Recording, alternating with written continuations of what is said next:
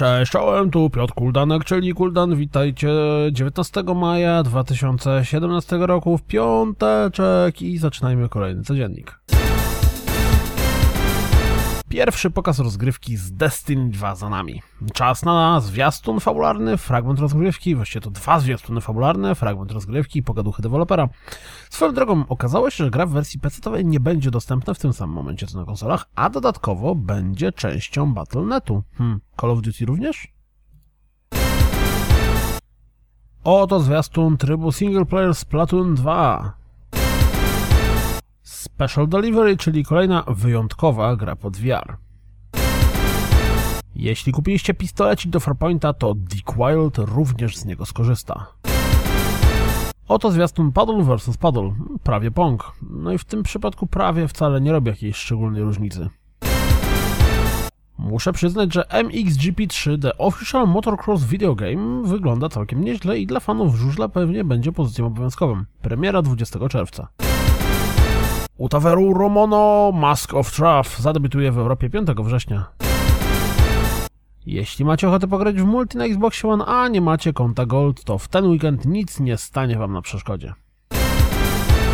Twórcy Wild West Online poinformowali, że ze względu na bardzo pozytywne reakcje na zapowiedź gry pozyskali dodatkowe środki na produkcję i dzięki temu ominą Kickstartera oraz Steamowy Early Access, a premiera będzie jeszcze w tym roku.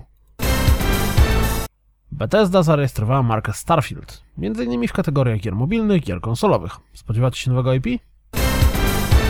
Niedługo ma się pojawić Steamowe demko Fear Effect Sedna. Po wygranej z Facebookiem Zenimax złożył pozew przeciwko Samsungowi, ponieważ sąd orzekł na ich korzyść w sprawie dotyczącej Oculus Rifta, a Gear VR był tworzony w oparciu o technologię Oculusa, to Zenimax chce dochodzić swoich praw również w stosunku do Samsunga. Tymczasem twórcy Let It Die pochwalili się, że w grę zagrało już ponad 3 miliony ludzi. Life is Strange dostanie kontynuację. Nie wiem jeszcze w jakiej formie, ani z jakimi bohaterami, ale pewne jest to, że będzie Life is Strange 2. Twórcy ogłosili to przy okazji świętowania przekroczenia 3 milionów sprzedanych egzemplarzy.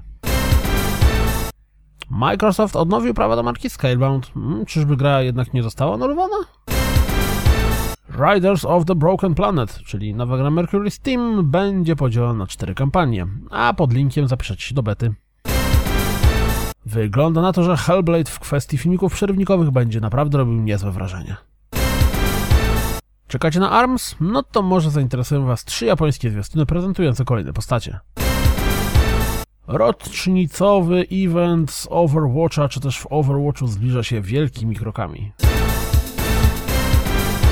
To wszystko na dziś, jak zawsze. Dziękuję za słuchanie, jak zawsze zapraszam na www.rozgrywkapodcast.pl Jeśli doceniacie codzienniki, wesprzyjcie mnie na Patronite i mam nadzieję słyszymy się w poniedziałek. Trzymajcie się, miłego weekendu, cześć!